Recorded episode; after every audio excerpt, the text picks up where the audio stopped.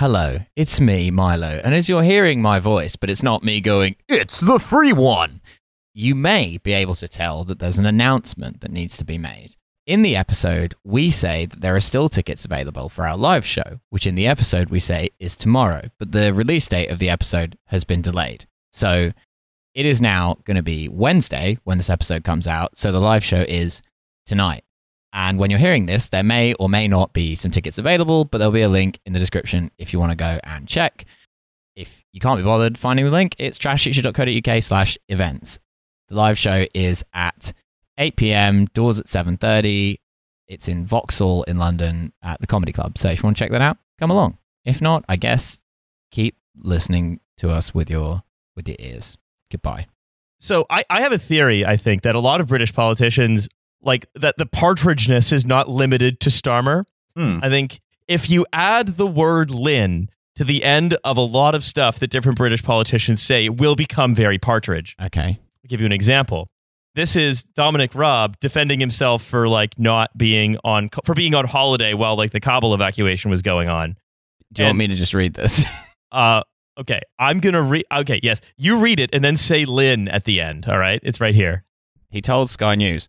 The stuff about me being lounging around on the beach all day is just nonsense. The stuff about me paddleboarding, nonsense. The sea was actually closed. It was a red notice, Lynn. Don't make me tell you again.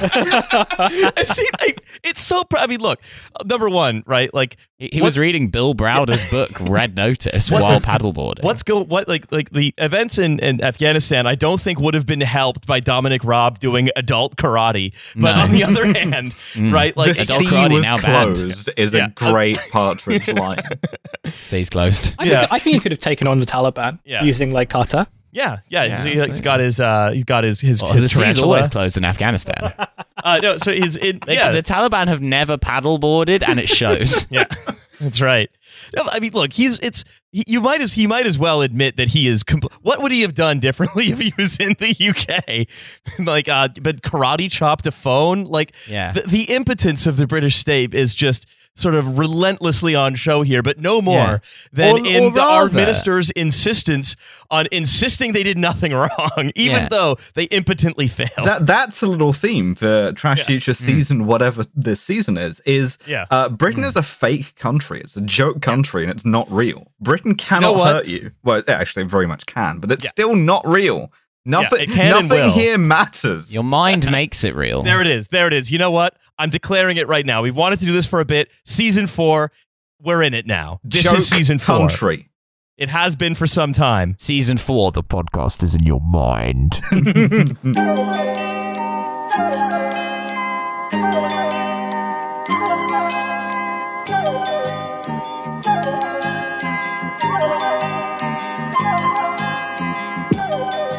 Hello and welcome to what has turned into the first episode of TF season four. Hmm. Hello. It is Feeling four. it is myself, Riley, here with Milo, Hussein, and Alice. Hello. And uh, you're listening to this free episode of TF. Milo, It's do the, thing that you one. do every Season time. four. You're listening to Riley and the free one. You sure are.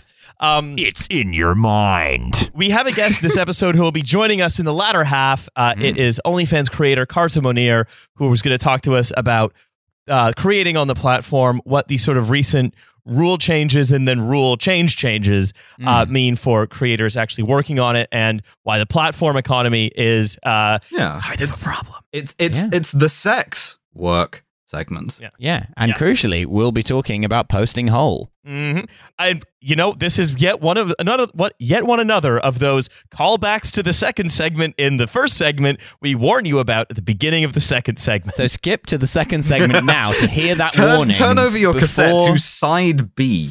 Mhm. Yeah, that's right. Those of you listening to Trash Future on cassette, Yeah. mailed out. Welcome. Albuma listeners. Welcome to TF, the podcast that's hard to listen to.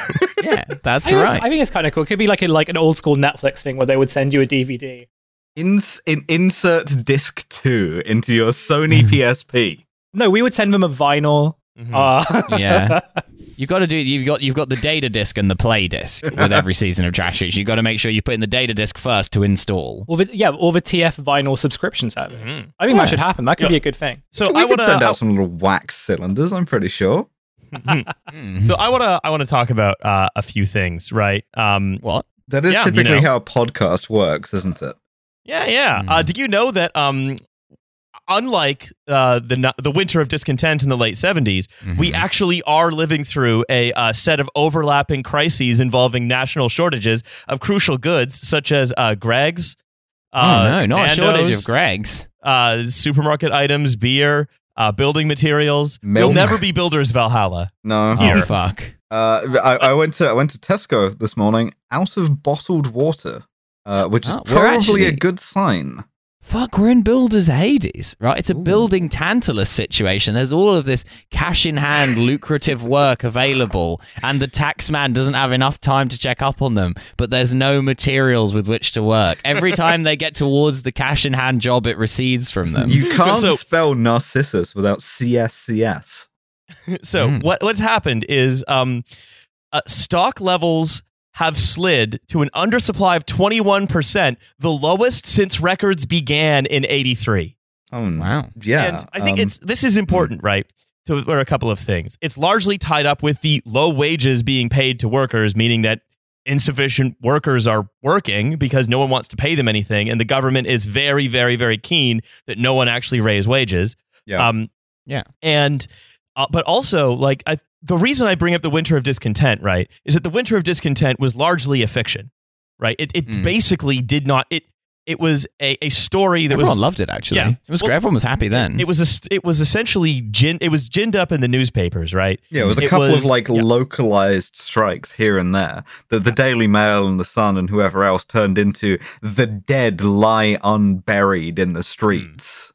Mm. And meanwhile, Going for the Islamic vote there, the Daily Mail. we seem to have uh we seem to be like yeah, getting record shortages of the only reason to give like like the main thing, right? And we've talked about this before, right? The main thing that you get sold on for participating in this economy, other than the fact that you have to and you go to jail if you don't. yeah. Um, it's either that or Unabomber.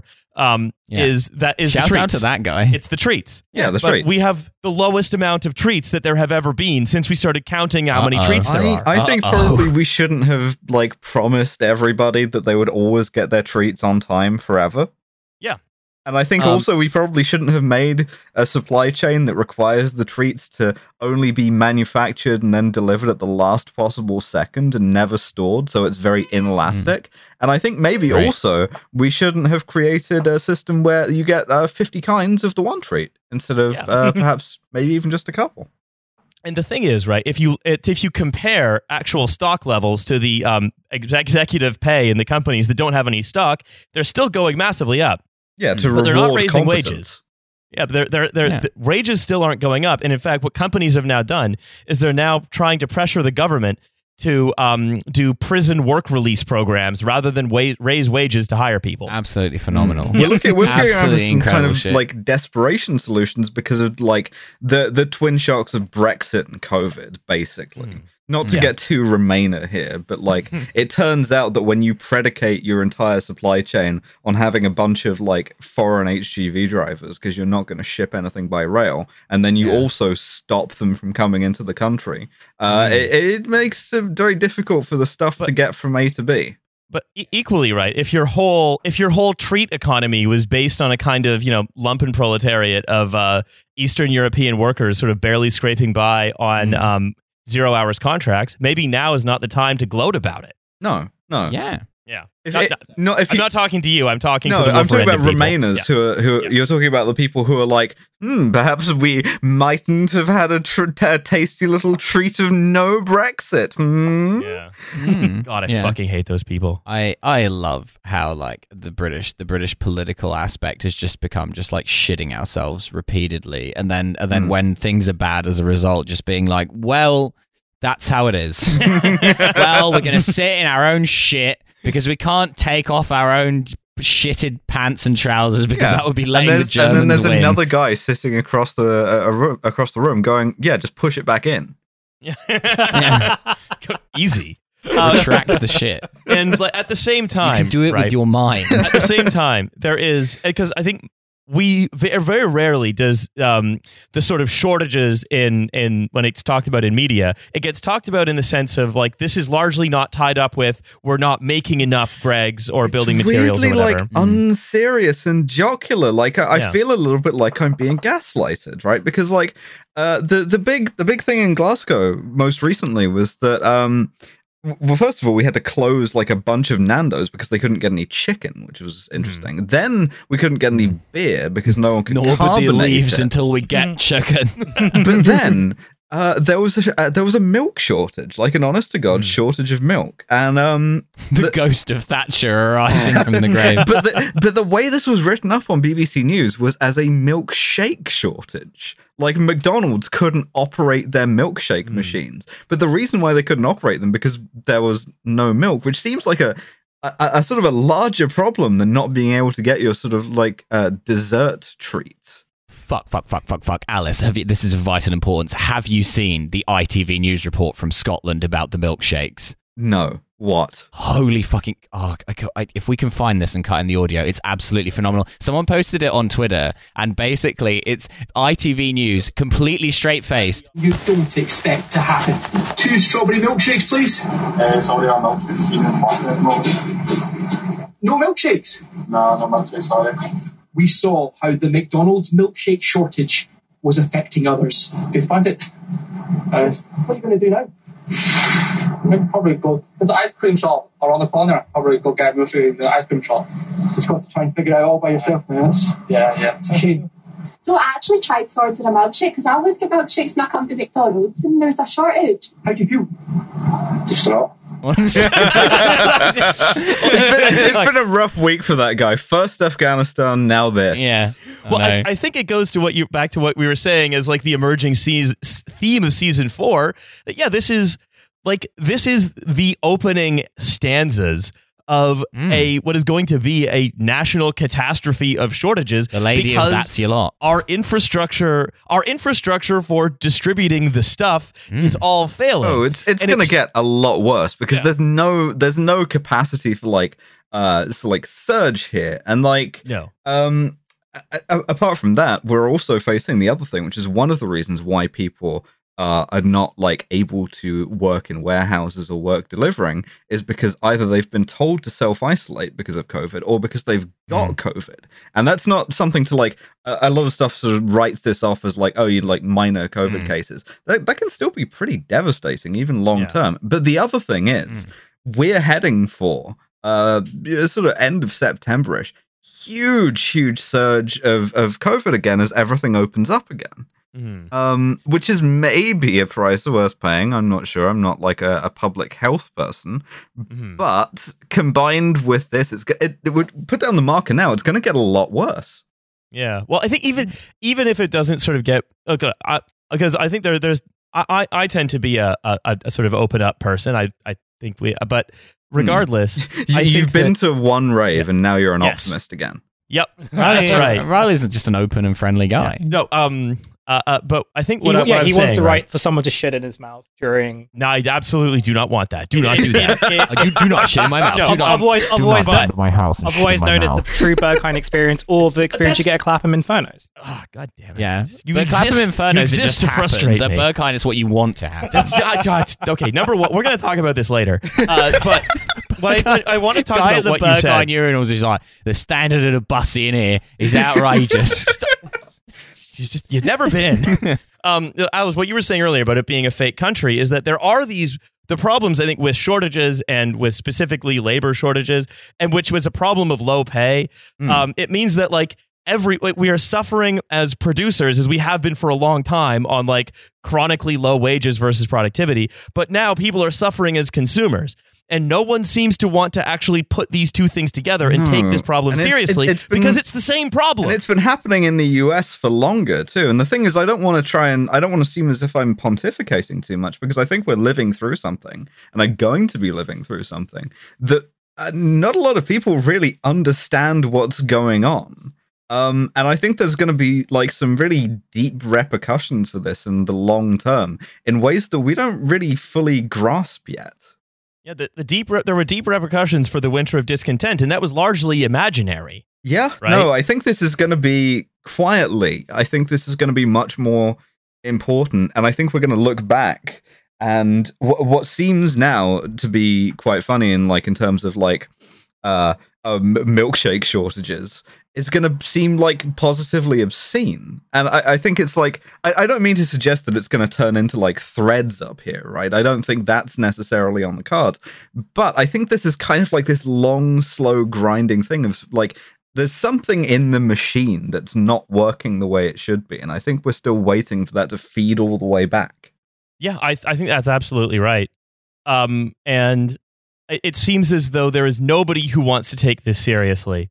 Uh, again, I've looked at what uh, what Labor has said about this.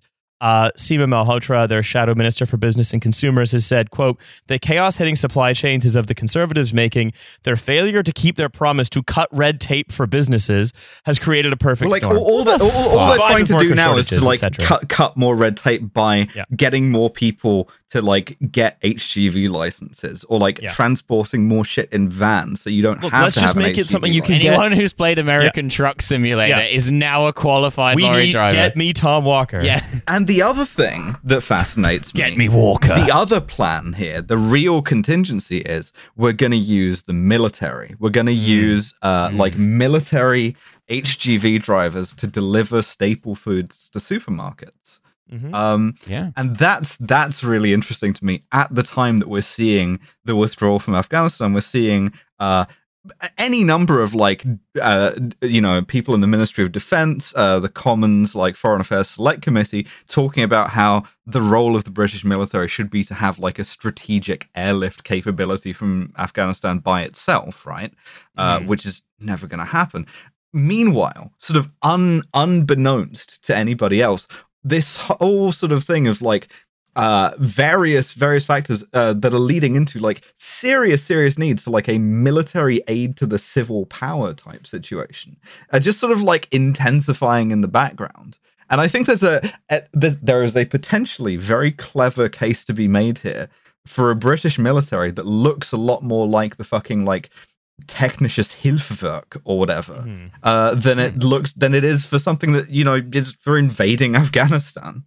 I, I am very excited for the next Call of Duty game to feature Captain Price and Soap uh, de- delivering, del- Soap. making Tesco deliveries. Yeah, delivering mean, the soap. If we're talking Yeah. about if we're talking about though uh, deploying the military in order to, for example, state an infrastructure build, let's look at what happened the last time that happened somewhere else and how well they treated everyone who they thought might have been threatening them or getting in their way. Nando's are out of chicken. We're going dog. Like Yeah.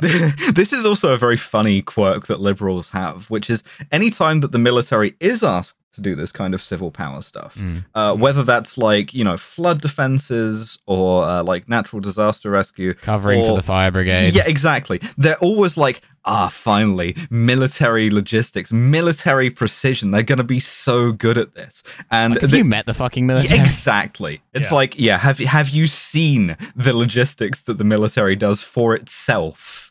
Yeah.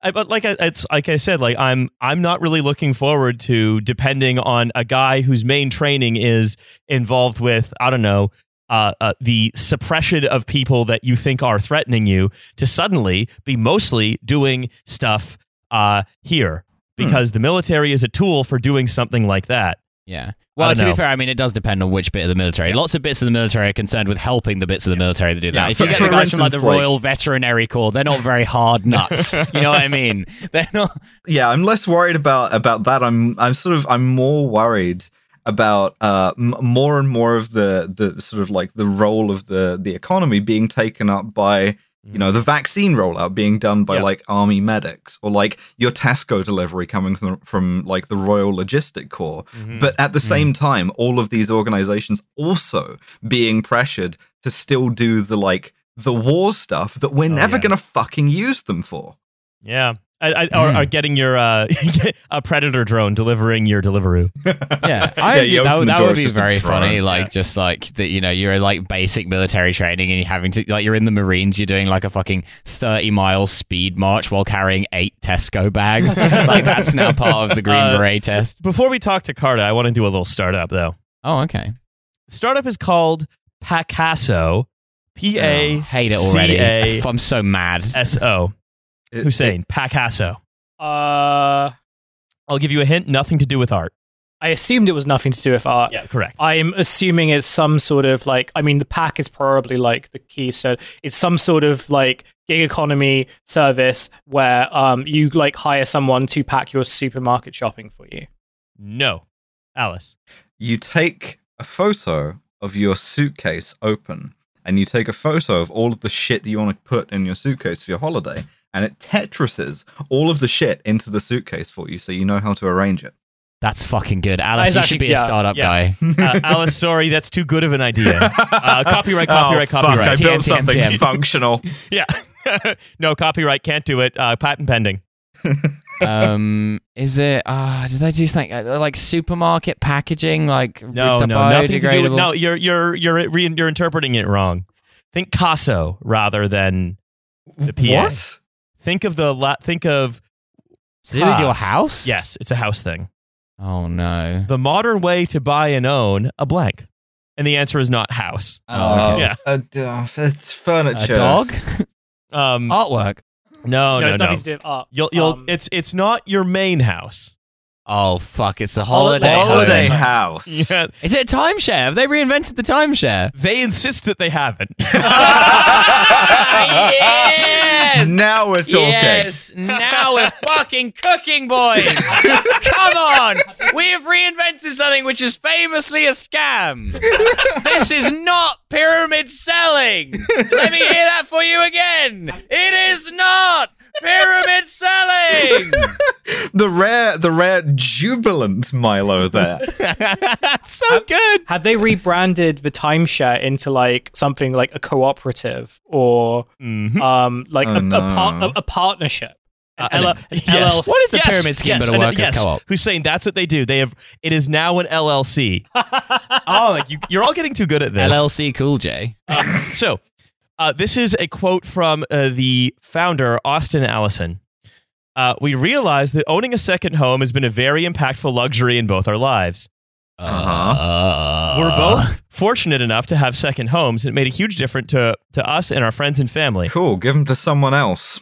What we set out to do was to try to, to and then check out these next few words democratize access to second home ownership. Uh, Ah. what do these people think Uh, democratize means? It's when the Yeah. more of thing. Yeah, d- democratize is one more. Yeah, Um, so that it can be something that is Gonna not just a luxury. Some pussy. Yeah. yeah. That's So right. that it can be something that is not just a luxury available to the 1%, but hopefully it can be available to many tens of millions of other people the around the world. for example. I looked at the, the uh, uh, they will sell an eighth of a house for six hundred and sixty thousand dollars. I don't know anyone outside like the one a one An percenter. eighth of a house for six, what, what, what, what the fuck? If I'm spending six hundred sixty thousand dollars, I expect to be able to bu- buy an entire fucking holiday house. No, you get an eighth of it. Is it a What? really nice house? Do I get like an eighth of it, like a chateau? I'm You- sorry, you can buy a house in Spain for like fucking like t- 150 grand. Yeah. Like what, what? Where the fuck are these holiday Like homes? Napa. Mayfair? Napa. Oh right, Yeah. okay, I see. Uh, second homes Oh, in so rich they're also people's gonna like burn down in two years' time. Hmm, awesome. second homes But you're only a, an eighth responsible. Second homes in rich people's lives. A second home gives you that place to spend time with people you care about, which you couldn't do if you didn't own the place you were in. Yeah, obviously. Yeah. Um, and that trail you ride the mountain bike on. Again, so you just want to ride one trail forever? Like you why do you Mhm. why can't you just get a fucking hotel? Jesus, I hate these people.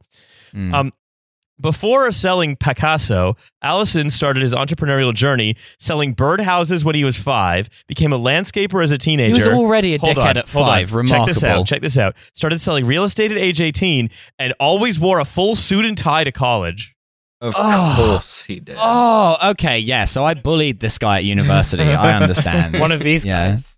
Um, so he says, why we're You here. bullied him into being too successful is the thing. I know. This is the trouble. I built character in this guy, and I shouldn't have done. I'm You sorry. shoved, like, you, sho- you shoved this guy into a locker, and while he was in the locker, he thought, "Hmm, wouldn't it be good if you made this into a timeshare?" Those famous Cambridge lockers. There was a guy. There You was shoved him genuinely into a guy. a pigeonhole. There was a guy in my yeah, that's right. There was a guy in my class that actually the, the porters once hung a noose in my pigeonhole because I pissed off one of the infamously really really nasty fellows of college. And I just came I walked back literally like less than twenty minutes later I walked back through the porter's lodge and they'd hung a fucking noose in my pigeonhole. like a really small noose. Yeah, like yeah, not a full size one. like a little shoelace noose.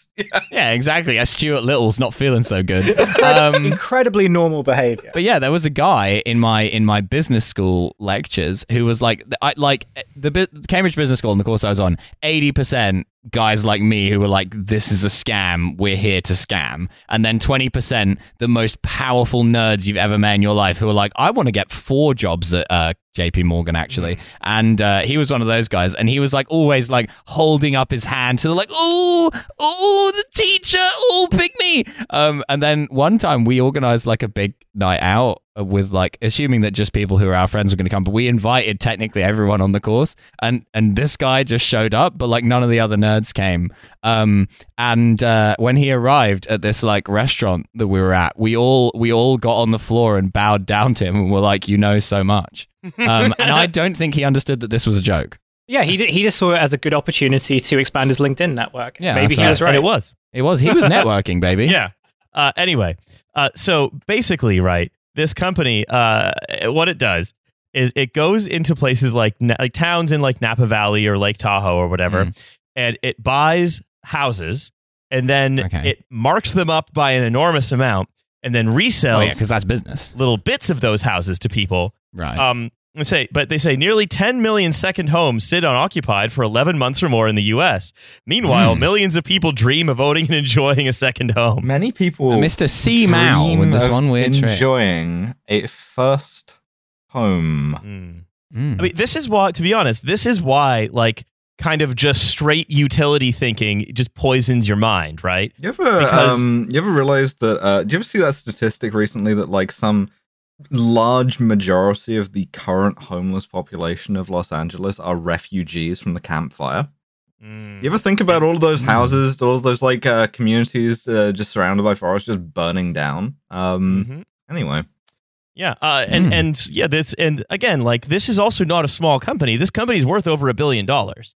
great Um, you Well, know, it has we- to be to buy all of those houses.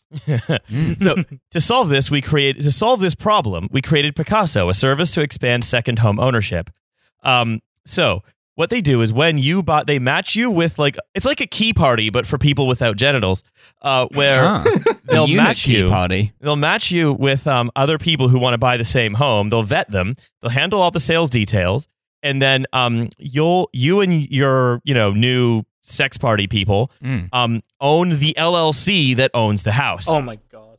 um, Incredible. and they just and scheduling is easy with our Smart Stay TM technology. Um, and then here's the thing. FAQs. I You always know I love the FAQs of these companies. okay. Is Pacaso a timeshare company? what do you think they say? Uh, um. technically not. Yeah. I'm gonna say I'm gonna I'm gonna say that they are probably going to respond to that by saying no, we're a completely different. We're we're we're a kind of cooperative of inspirational people. More or less. They say Pacaso helps people buy, own, and enjoy a true real estate asset, whereas most timeshares sell the right to use a fixed amount of time in a condo or a hotel shared by dozens of people. The, unit, the units are notoriously hard to sell due to supply and demand imbalance. But it's like, wait a minute, you own an eighth of a house. How is that a liquid market?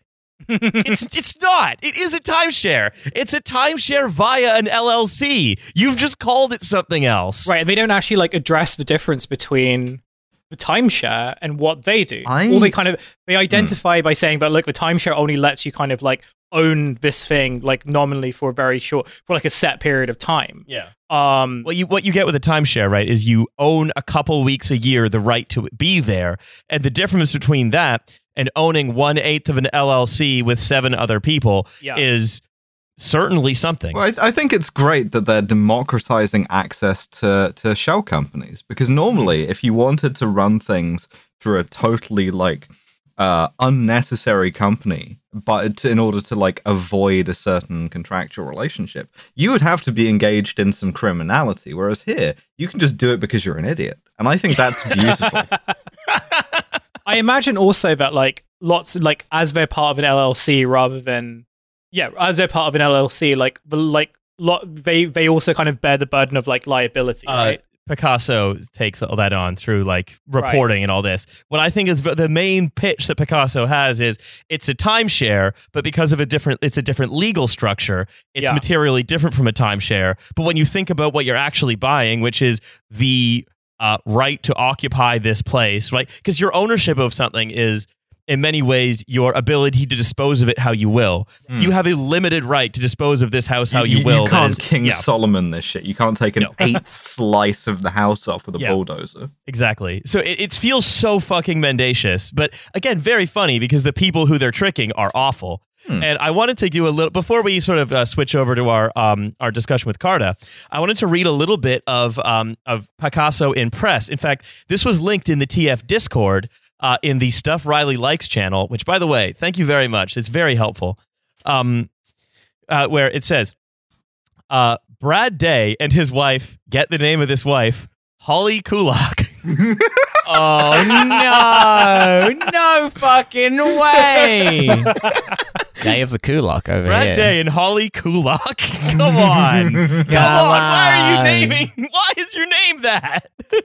Come on! Brad Day and uh, Holly Menshevik were first Hmm. introduced to Pacaso in May uh, after a romantic sunset dinner in their yard was interrupted by a drone flying over it to take pictures of their neighbor's house and film the street.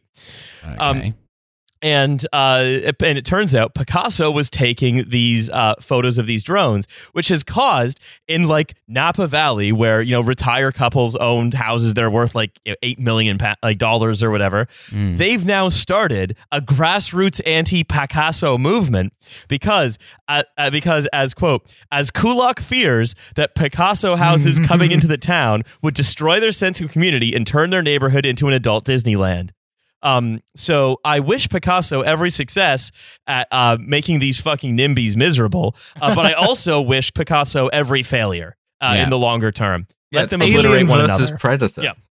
Uh, Yeah, so whoever Whoever wins, wins, we lose. yeah, well, whoever actually whoever wins, uh, it's very funny, and we get to watch them fight. Yeah. Whoever wins, we're still fucking podcasters. Whoever, whoever wins, we will be in a fist fight for the last bottle of milk in a Tesco.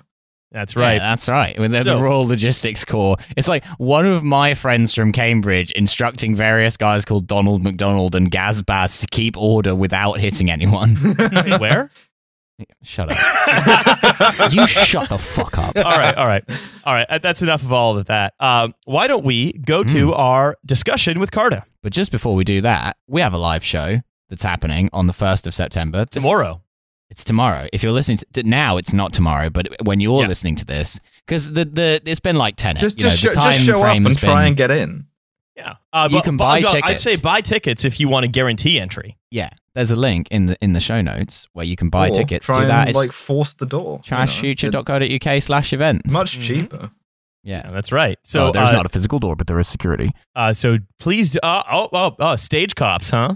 Yeah. Oh, yeah, yeah. Cab includes bouncers. anyway, um, so yeah, uh, we do hope to see anyone based in the UK, or to be honest, outside the UK. We just Fuck hope to see anyone based. Yeah, we'd love know? to see anyone uh, coming to our live show. So please do uh, Please go do ahead attend. and attend that. Otherwise, Mm. let's have a word with Carta.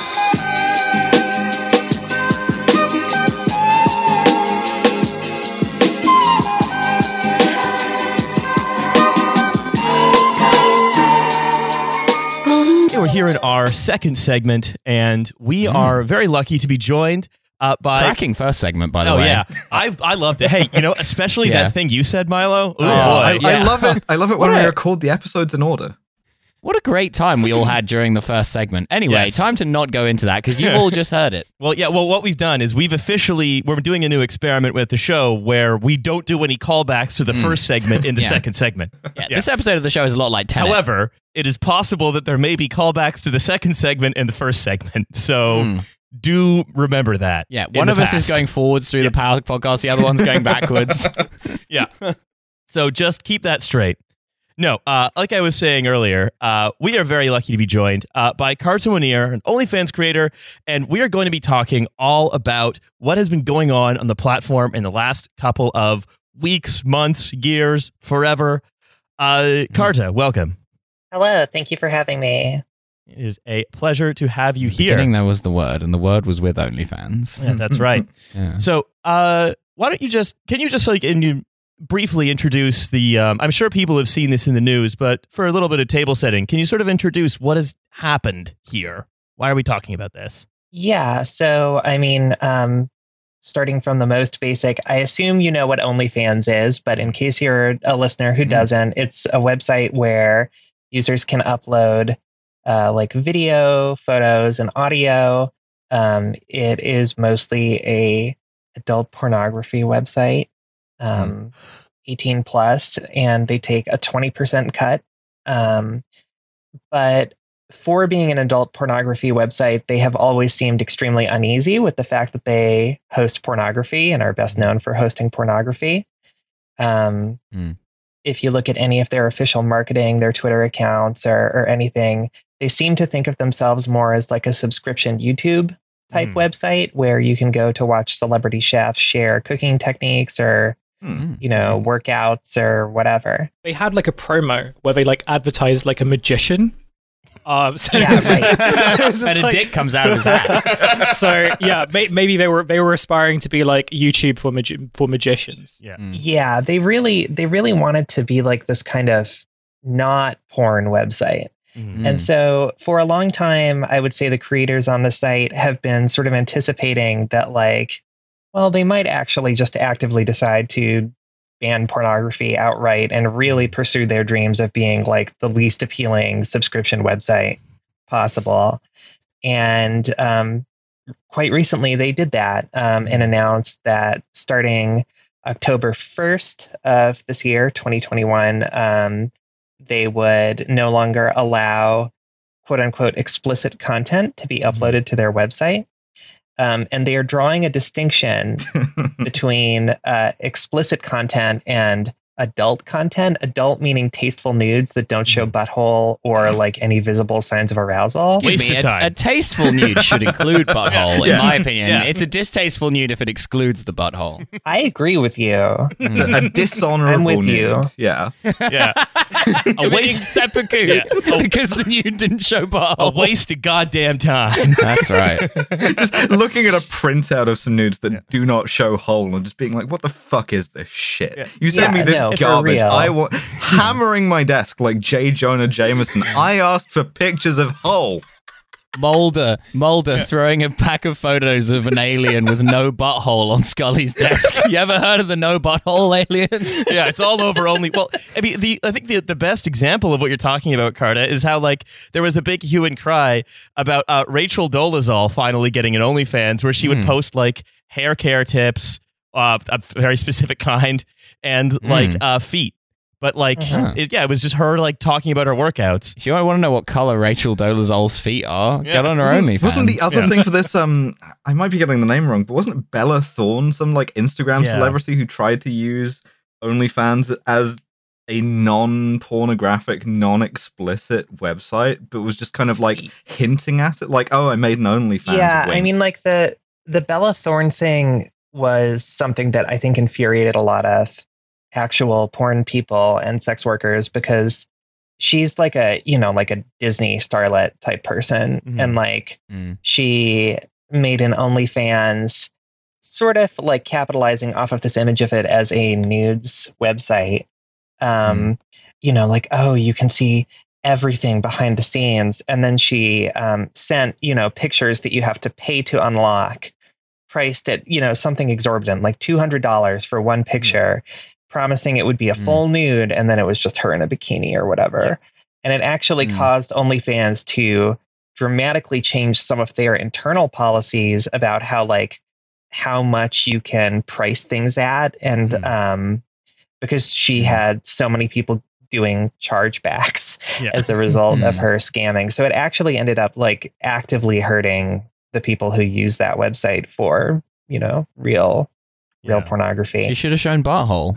You see, we have, we live by a simple code on this podcast. No, but she no, she couldn't because she's a Dis because she's a Disney woman, right? you know who does show butthole? Um, You know, Please the, go on. yeah, just make You know just the making some musician who did um, that popular song a few years ago, uh, "Juju on That Beat." I thought you were going to say Rebecca Black for a second, and that, that Rebecca just would have Black? been. No, uh, the Yeah. Juju on That Beat guy does like explicit porn where you can watch him like fucking the shit out of girls with his big, big curvy cock, and also like takes it up hmm. the ass. Wait, is he a duck? And Curvy, I like it. Cur- it's spiral. It's like a fusilli. Yeah. No, Yeah. so no, my favorite OnlyFans account was the jacked guy who did OnlyFans stuff with his really jacked dad. Yeah. Excuse Yeah. me. Yeah. uh, oh, they weren't fucking each other, but they were like both naked. uh, that's like, no, sorry, that's yeah. weird. That's as weird as the Flora Gill radio show. I don't know, dudes. Dudes do kind of rock. Um, so- mournfully pressing the dude's rock button. No, no.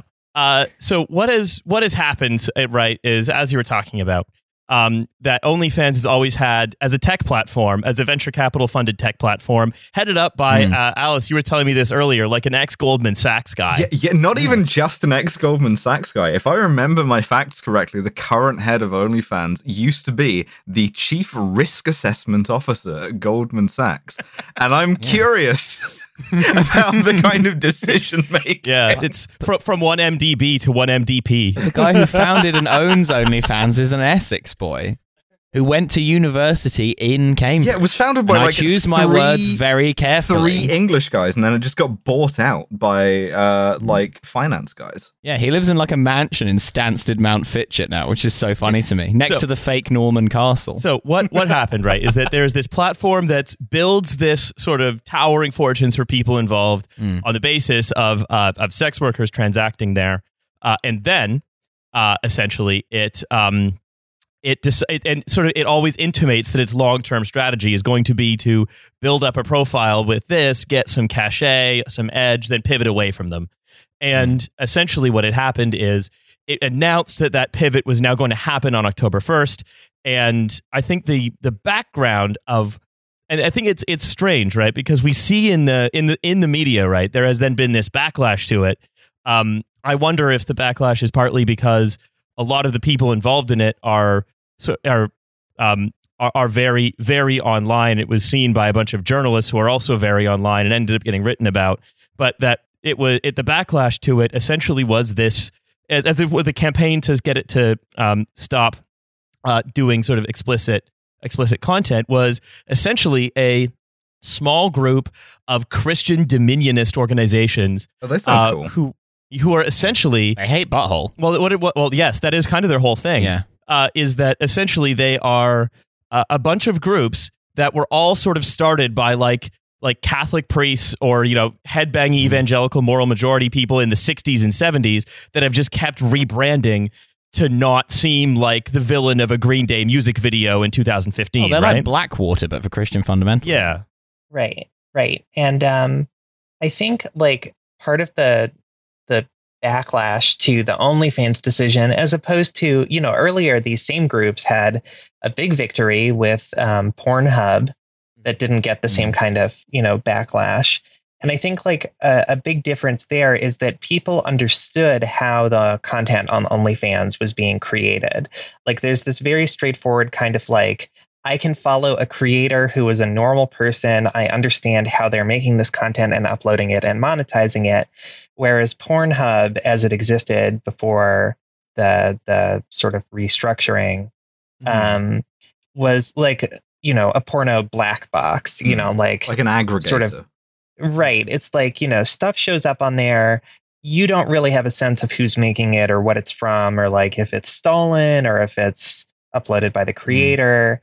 And so I think it was a lot easier for these fundamentalist groups to mobilize against Pornhub on the grounds that it was, you know, a disgusting platform built on child exploitation or whatever Mhm. as opposed to OnlyFans, where you can see very clearly exactly how everything is being made, and it's it feels more like I think visibly absurd to like the layperson Mhm. that these like individual creators who just Mm. could be anyone's friends or family or whatever are secretly part of some kind of like child porn cabal. Mm. But as we always say on the show, parasocial relationships are only ever good. That's right. right. You should invest in them. This is what I found so funny, right, about the whole thing, because initially they were like, right, we're going to pivot away from doing porn. And then me, I'm just a dumb guy, right? But I'm like, but porn's your whole thing. Hmm. So, like, then what are you going to do? That's like if The we. Dolezal stuff. Yeah, Feet. but then it's like if we were just like, yeah, we're not going to make a podcast anymore. We're pivoting. Actually, Listen, we're going to do like hamburgers I'm now. I'm not in a position to tell You're gonna love it. anybody about the like why it's a bad idea to publicly firebomb your entire career's deal on social media because you just get a bit Hmm. weird one evening.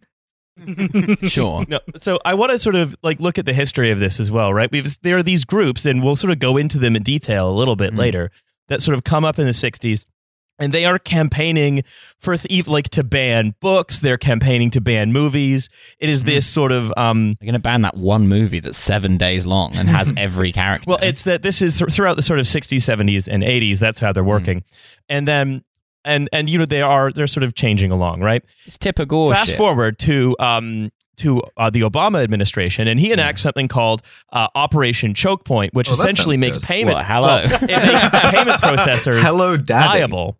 It makes Yeah. payment processors liable for the things they process payments for. Essentially, what this Ah. does is it creates a kind of regulatory burden that is in practice impossible to comply with Yeah. unless you're doing it selectively, right? Mm. Because they, they, no no big payment processor, no big platform has the capacity to review every single thing that happens on it, yeah. and so this drive to um to I have regulate no idea what it says on the trash Yeah. future t-shirts. this drive to regulate essentially creates a situation in which uh, your banks and platforms and stuff can pick and choose where they crack down because of this feeling that they need to crack down. This all comes together when uh, Nicholas Kristof, a man who, let's say this, uh, has never abused an opinion page in order to persecute some kind of strange personal vendetta, um, Hmm. uh, then alleges in the New York Times, uh, this is last year, that Pornhub and OnlyFans are quote infested. That was his word uh, Mm. with illegal and or unethical pornography, leading to, as you said earlier, Carta, the Pornhub decision where. Uh, we stop where basically payment providers stopped acquiring for Pornhub, and then continued to make put pressure on um, on uh, on on banks to stop accepting payments for OnlyFans as part of a um, as part of basically a, a sort of anti-sex campaign that's been going on since more or less forever, Mhm. right? Yeah. And one that we're still waging on the Trash Future Discord. Do not post horny on the Trash Um, Future Discord. And so, for one example, right, is that morality in media was started in 1963 by some Jesuit priests in order to ban the publication of a book about sex work, right? Not even a the- book about sex. Yeah. It was fucking Fanny Hill, Memoirs of a Woman of Pleasure by John Cleland from the fucking 1800s. Like, Well, I've seen I've seen that book. Like you've got to like is that right at the top shelf of the supermarket, and it's like got a plastic bag. You've got to like ask the shopkeeper like specifically Fanny for. Hill is like the most. I don't know. Like I don't. I don't know if ev- any of you have ever read it, but it's like Mm. it's a book that was written on a on a dare Hmm. that he could write when he was in prison. That he could write Mm. the dirtiest book in the English language without using a single dirty word. So Mhm. it's incredibly goofy. It's all like, you know, like describing a dick, but it's like not the the the plaything of a boy, not the weapon of a man, but a maypole of such enormous proportions that it might have belonged to a young giant. You know, shit like that. It's it's not a book worth getting mad about. And and so what happens originally? The someone 19 whose judgment we can trust, it's a Jesuit priest. the, ni- I in think. 1963, this Jesuit, the Jesuit priests involved in hmm. morality and media, they basically do an early Project Veritas thing where they send Ah. a, a girl who's like 16 to go buy this book at a shop, and then they have the mother of the girl sue the shop and make a huge federal case out of it to try to get this book banned and to try to create a moral panic about young people accessing smutty material, hmm. right? Yeah. And like very She's little. learning about maypole. Polls. And the thing this, is, this cannot stand. This morality and media group Hmm. changed its name to the quote National Center on Sexual Exploitation in 2015, basically making itself sound like something other than a club of Jesuit priest headbangers who are trying to ban Well, sex. It's, it's a like- deliberate like uh, conflation with the um the National Center for Missing and Exploited Children, for instance, and it's it's Mm-hmm. also your, your story about this this uh like Fanny Hill straw purchase is very interesting to me because it sets up another one of these things of uh doing a bit of like child abuse in order to demonstrate that child abuse is possible even though you're the one that did it yeah, it's the exception that proves the rule. Mm. Exactly. Mhm. I personally, I, I, I love this shit. It's great. Um, I, I love to be like, have you heard of the website OnlyFans? Well, if you hadn't, allow me to explain it to you. Have you seen the film Taken? yeah, it's, it's here's here's a real clip from OnlyFans. Just shows taken. Yeah, yeah, yeah. Um, I'm, subscri- angry I'm, Northern I'm Irish man. to like one OnlyFans creator, and it's like the European guys from Hostel. so um and so it's it's organizations like the National Center on Sexual Exploitation or the very um ominously named Exodus Cry. Exodus Cry. yeah, that are the main sources for Kristof's story. Exodus so Cry sounds like a death he gets, metal band. He gets fed this information that he then laund from these like quite like quite rightly said extremist groups Mm. that he then launders into respectability in the New York Times. And then the idea of that is to create a sort of mass Really? public backlash against payment processors who are then have the power granted them by the Obama administration to like uh, deprive sex workers of uh, another source of income. Riley, I have a question. These these groups, these like the creepily named Exodus Cry or whatever. Uh-huh. I kind of Mhm. feel like I'm going to regret asking this. How do they feel about uh, any other social issue? Uh, I'll be perfectly honest with you. Uh, it seems like they don't even really care about human trafficking. Oh, interesting. Oh, that's cr- yo, that's They- crazy. Yeah. Because based on their name, you would think that that would be something they would care about. Yeah. They do believe. Uh, I was seeing like some material of theirs going around. They do seem to believe that Hitler was appointed by God to punish the Jews. Oh, interesting. Huh. Oh. Uh, oh, interesting that these people who are fucking insane are also fucking insane about other things. So I, I have a, a little passage here about uh, Exodus Cry, which is led by a man called Benjamin Nolot, who calls himself a filmmaker. Um, and Okay. he actually managed to land a few documentaries on Netflix. Yeah, because as we've talked about earlier in our Quibi episodes, Netflix Yeah. buys everything. They'll buy John Taliban, the pilot that I wrote with Noah. yeah, he'll actually make Spenser Confidential. Uh, that, that's that's crazier than any of this, in my opinion. Um, so essentially, right, what we're what we're looking at is, um, and by the way, this is from an article, a really good article on xbiz.com that this these quotes are from, uh, where he actually he wrote as part of the International House of Prayer or IHOP um, a 2009 manifesto called Babylon, which sees human trafficking, quote unquote, as part of a nefarious globalist conspiracy. Mm. Isn't isn't most human trafficking for the like the purposes of work, Mm. like non-sex work? Well, there is a like Mm. uh, it depends how you define it because like I the see. thing is what I what I wanted to sort of get into here as well, right? Is that what this reminds me of is just QAnon.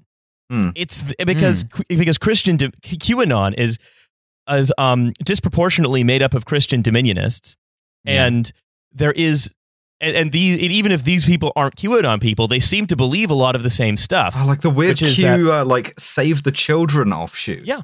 Mm. Absolutely. It feels like it, it is it all feels about as concerned with actual human trafficking as one another, Hmm. right?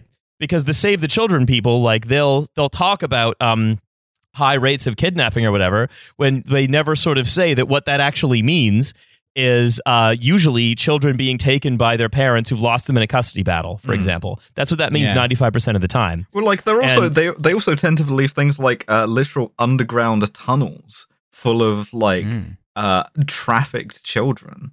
Um, I mean, you get Well, you can children are get small; they're easy to fit in a tunnel. you can Makes get sense. really into into like Pizzagate level stuff with this. Uh, Yeah. pretty quickly. It's like a couple of short steps.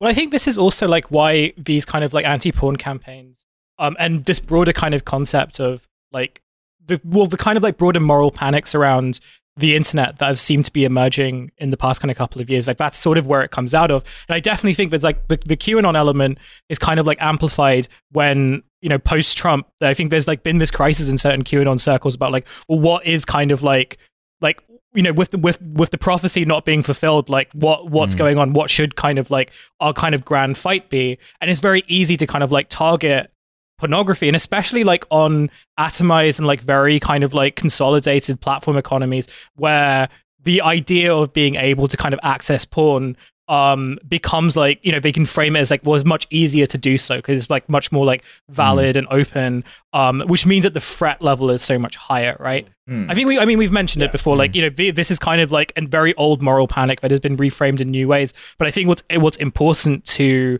note is that like this moral, like the kind of amplification of this moral panic comes out of like a particular moment of anxiety in which like as this kind of conspiracy, like this conspiracy movement is really just unsure of itself and like what it stood for and like what the purpose of it Mm. was supposed to be. it sort of has it all of its beliefs kind of get laundered back into a middle class panic through the New York Times. And I Yeah. so I want to turn back to Carta, right? Which is that around all of this is basically your livelihood. Right. Um, so, I, some, if you don't mind me going on a tangent quickly, I'm please go, sure go. Mm. some business-minded listener is thinking, "Why the fuck would you deal with OnlyFans at all and not just make your own website?" Which is like the most common response to this type of news. yeah, why why don't you do something? Why why don't you like uh, do real hard labor like a trading Ethereum? Or, well, I mean, it's like you or know, it feels NFTs. obvious to ask, like, why don't you make triplexcarta.com and just sell your content Mm. directly, and then you don't have to deal with this twenty percent nonsense or or whatever, and you're not dependent on OnlyFans or these other websites. And the Mm. answer goes back to like Operation Choke Point and Sesta Fosta, um, where no credit card provider allows transactions related to porn. So you have to go through what are called high risk payment processors, which are not available on an individual basis. They're Crazy for interacting- Vaclav's House of Rubles. Right. They're like they're built for interacting with with companies and like high risk meaning online firearm sales, online gambling, online alcohol or tobacco sales, Uh, and then cool pornography. retailers. Yeah. Right. Yeah. Yeah. All the cool stuff. Um, Mm. so it just is impossible on an individual level to take money for porn in like in a way that won't potentially get you completely shut down. Mhm. Which is why Mm. all of these kind of middleman websites exist. Like OnlyFans, quote unquote, only took 20% off of every transaction. Popular clip Mm. sites like ManyVids, ManyVids takes 40%. Um, Mm. Chaturbate, like the popular streaming site, takes 50%. So like we are being like forced into these positions where like these enormous rich companies are able to exploit people doing porn because there's literally no way to get paid otherwise without risking all of your shit being shut down, all of the money in your Mm. PayPal being seized, etc um, which is why it's like so devastating when a big platform like OnlyFans shuts down because it's like one of the only ways that you can get paid for your work, like quote Mm. unquote, legally or like officially according to terms of service of payment providers. Yeah, and it seems like the the dynamics of this story in particular, and this isn't what I was talking about with Alice earlier, the dynamics of this story in particular sort of pitches that there are the the way especially the way it's been sort of picked up now that we sort of know who's behind it is there are the bad guys who are the Christian fundamentalist groups then there are the good guys Yeah, who are Por- sex workers and Pornhub OnlyFans which is is yeah, the good guy. yeah, which is which is Hmm. basically complete bullshit, right? These are still these are still extraordinarily like exploitative companies, and they've taken on they because they take so much of the of of of those earnings. But this story has been spun to make them look like the good guys, Ac- right? accusing them of the uh, the kind of like rapaciousness and exploitation that they don't do deliberately. Yeah. Right. I mean, like, my feeling about like OnlyFans as a platform or Pornhub as a platform is that like they are currently a kind of necessary evil, but I Mm, certainly mm. don't have any feelings of affection for them. And I mean, you know, it it fits in with the whole like sex work is just a job. I Mm. have had plenty of jobs where like I enjoy getting paid I like the feeling of being paid, you know, by my job. But I wouldn't say that like any of the corporate structures I've ever worked for have been good or like Mhm. non exploitative. Like jobs are exploitative. Um, Mm. and like it's just something that I think is pretty universally true. Like if you work in fast food, you're not like, oh, thank you, McDonald's, for deigning to pay me. You know, hmm. you're like, this fucking Yeah. sucks. Was there something we've said on this before, which is that, like, you know, liberals will say that sex work is bad because of sex, whereas we would say that sex work is bad because of work. Um, Right. yeah. Um, and I think it's this is something I often find where I mean, it like I, I think sex workers are kind of at, at the thinnest end of, of this wedge, but I think it's it's a it's a popular thin end of the wedge. But anything related to like anything that's considered sort of like you can get liberals to agree that it's harmless, but they also think that it's icky and therefore they won't defend it. So like porn, uh, recreational drugs, like all this kind of stuff where it's kind of like, yeah, well, I mean, logically you are right that like banning this is bad, but also like, why do you want to do that? Are you gross? Like, no, Yeah. why would why would why, Yeah, why would I it- stick my neck out for something gross? like n hmm. 90 very indifferent liberals and then 10 absolutely swivel-eyed lunatics whose idea is to ban sexual arousal without out with the bounds of marriage right And, and it's always on the basis of like, well, this thing that's for adults, what if a child had access to it? And you're like, well, they shouldn't. They're like, yeah, but what if that? Yeah, So, and I think also right, we, we look at the, sort of the the exploitation in the in the industry, right? We see it in in OnlyFans, we see it in the sort of it's often talked about as being part of like the legacy payment providers like Mastercard and J.P. Morgan, especially. But also, for example, it's all the disruptive players in the industry. Stripe has those same has the same rules. Uh, PayPal as well. Um, and it's because a lot of the venture capital firms that end up funding these things themselves have vice clauses in their own um, in their own investment um, uh, in their own investment contracts, which mean that like if you get if you start a payment acquirer, say you want to get investment from a Sand Hill Road uh, uh, um, uh, VC, you're not Mm. going to be able to take payment for sex for you're not going to be able to acquire payments for sex workers because every American rich person, no matter what their aesthetic is, all of them, even the Patagonia vest ones, they all share an ideological genealogy with like a Presbyterian minister that invented a special cracker to keep you from jacking off, Right. Yeah. right? Because Whereas British rich guys love jacking off. it's like they're, fa- if anything, they love it too much. They're like, this porn you're making, does it have any Nazi uniforms in it? Uh, no? Allow me to make a suggestion. Yeah. Um, you need to make the porn weirder, otherwise I won't invest. for like payment processors, I can like empathize to some degree with their legal departments because they understand that like the public is gullible and they are one Mm. Nick Kristof New York Times article away from, oh, did you know that Visa makes money off of child rape? You know, Hmm. and like that's so Hmm. easy to do.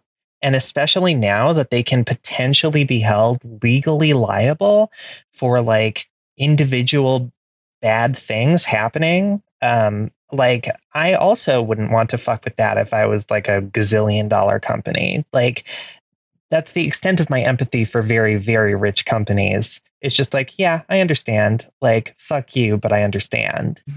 I, it's because it's it's also connected, right? I think to the platform business model itself, because like the if your whole model is to try to put your arms around an entire category of um, of activity, right? Whether it's sending messages, posting nudes, uh, making podcasts, Telling whatever. it's Christmas time. If you're trying to put magic Yeah. parasocial relationship yeah. yeah, uh, hair tips from Rachel Dolezal. If you're Yeah. trying to, but if you're trying to do the platform business model where what you want is the most possible interactions because you're just monetizing every time something happens, then then all of the then all of the demands that sort of have been rising since like 2015 16 for more of say content moderation on facebook which by the way is where most of the actual uh, sexual abuse images are Yeah, like the Um, vast majority of child porn is on Facebook.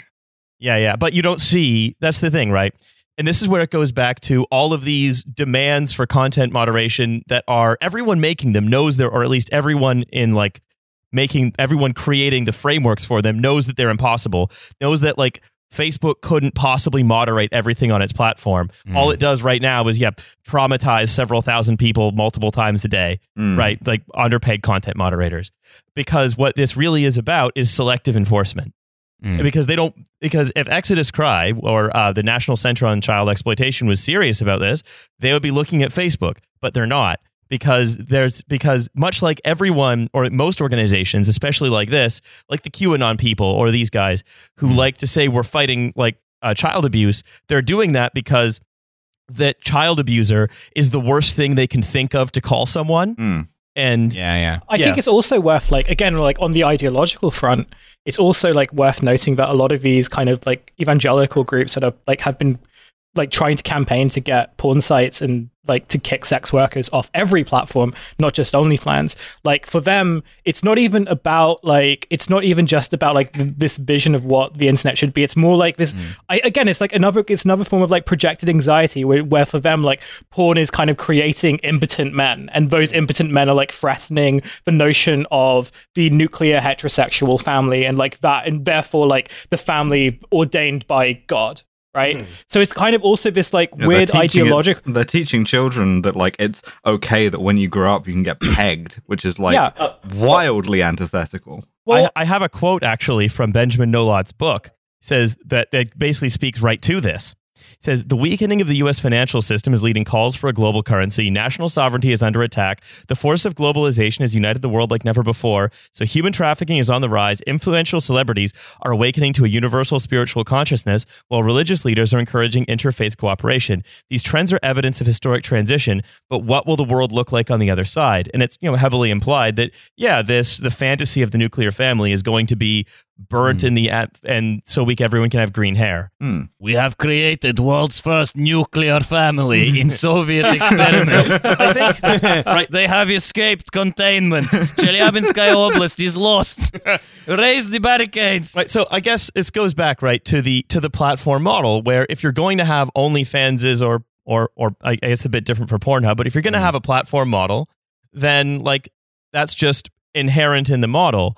And the hmm. way we've chosen to regulate it is so that essentially with the application of a strategic Nicholas Kristof article, you can hmm. sort of bring the law because The everyone's strategic Nicholas Kristof deterrent. because everybody's going to be in violation of the law, you can sort of bring it down on unfavored groups. Once again, the Soviet Union, but shit inexpensive. If you make everything illegal, you can arrest anyone at any time by select enforcement. I mean, th- that's how I that's how I see it, but I want to know sort of if that's how you see it as well. Yeah, I think that that's definitely like pretty accurate. Like, you know, they're already trying to mitigate like liability in so many different ways. Like you mentioned pegging. The word pegged is censored on OnlyFans. You can't send a message with the word pegged or pegging in it. Mm-hmm. Like they have like an incredibly arbitrary Tears set of off things. calendar to reveal January 1984.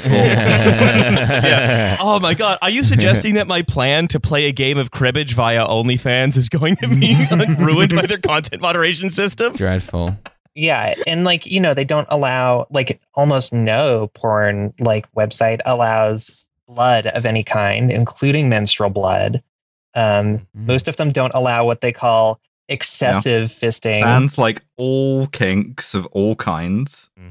Excessive fisting. Whoa, whoa, whoa, whoa, whoa, whoa, whoa! Save it for laboratory, friend. Yeah. because there's like a special German guy as like bar fisting shows up and is expecting this is too much fisting. The rule is no more than zwei inches from the hand. But sorry, please go on. Yeah, uh, so I mean, they're already trying so hard to like mitigate the like obvious bad faith kind of attacks that they are Mm.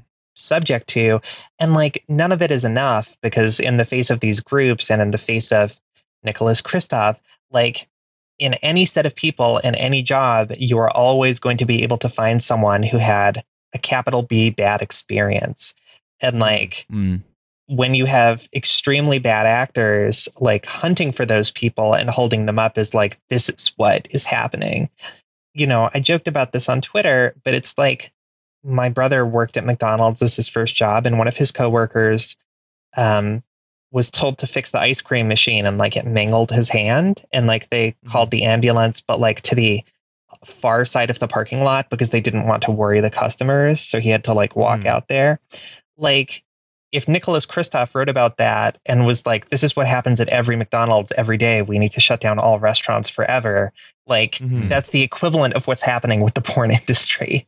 Mm. Um, Mhm. And that's that's also the thing that like really interests me about about Laila Mickelwait, who's the big like Exodus Cry person on Twitter, is that she will just fully like post images of like uh abuse of like various Mhm. kinds herself, uh, in order to like uh, I guess to demonstrate that this is happening. But it's like, well, okay, but you're the one showing it to people. You're not like showing it to Yeah. people even in the hopes of like uh, you know, ending it really you're just using it as like this this sort of like um this wedge you can drive in No, no, Alice, she's posting that in the disclaimer voice. She's like, oh, legally, you should not jack off to this. So legally, it's very bad.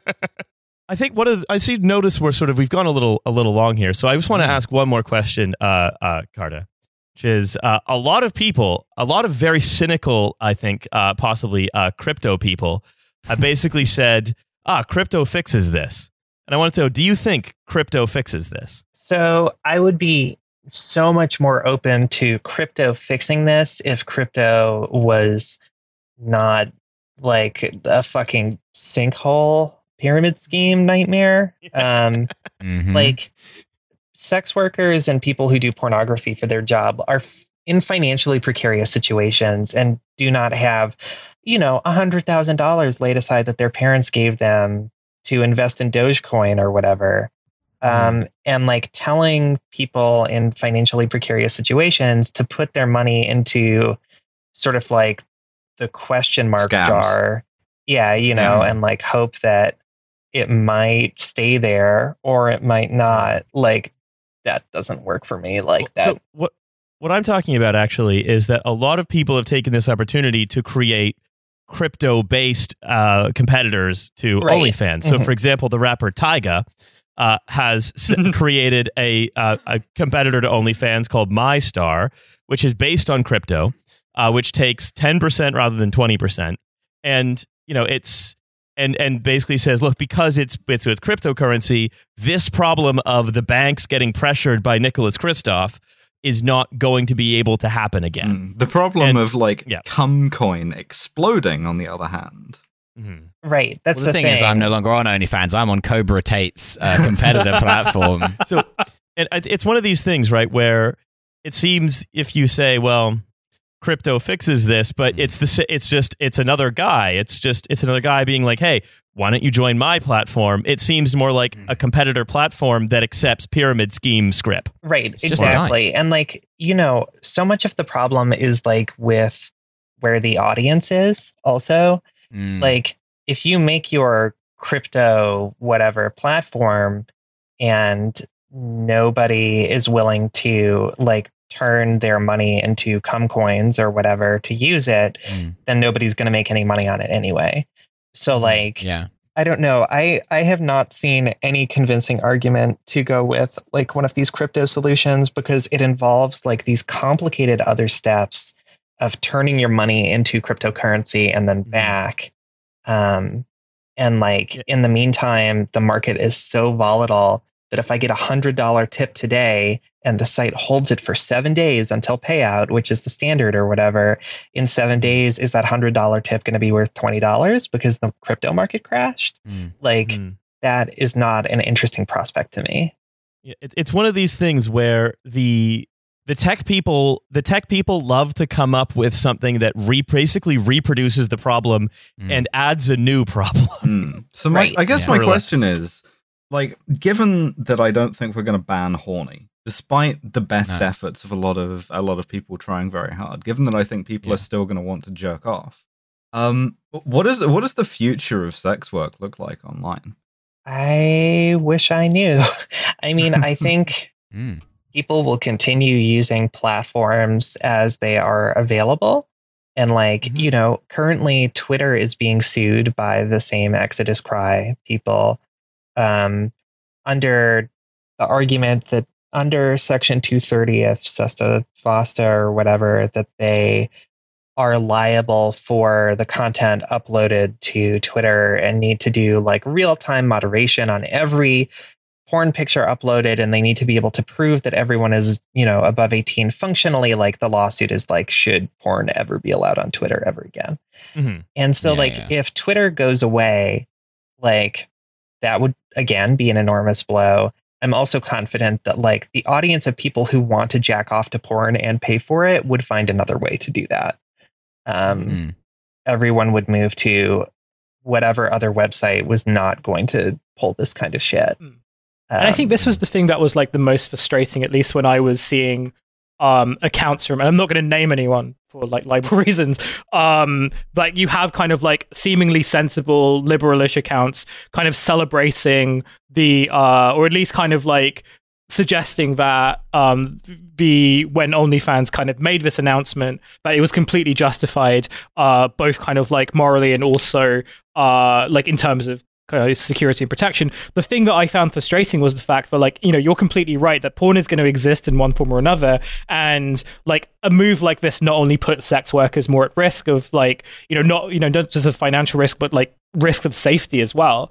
Uh, but at the same time, like what it was really advocating for was like more surveillance of platforms and more kind of like it was kind of relinquished a lot of power to platforms that already kind of have so much kind of control over public space and discourse and like the parameters in which like you can communicate and mm-hmm. express. And like every time you sort of mention that like well this this kind of starts with sex workers but it affects everyone especially as more and more people end up like becoming part of the content economy in some form or another or like have to kind of mm. work on these platforms. Like you're making the internet like both more restrictive and also like incredibly like much more criminalizing. Well, And it's I the think, same like, thing yeah. with the people who are like, you should have to like upload a scan of your passport before you can at Ian Dunt with the pig poop balls emoji, or like the fact Yeah. that in, in Britain for years we've been try- they've been trying to introduce this law that like yeah yeah they've been trying to introduce this law that you have to um like your internet service provider will by default block porn and you have to send them a letter asking them nicely like can you please per- turn the porn tap on?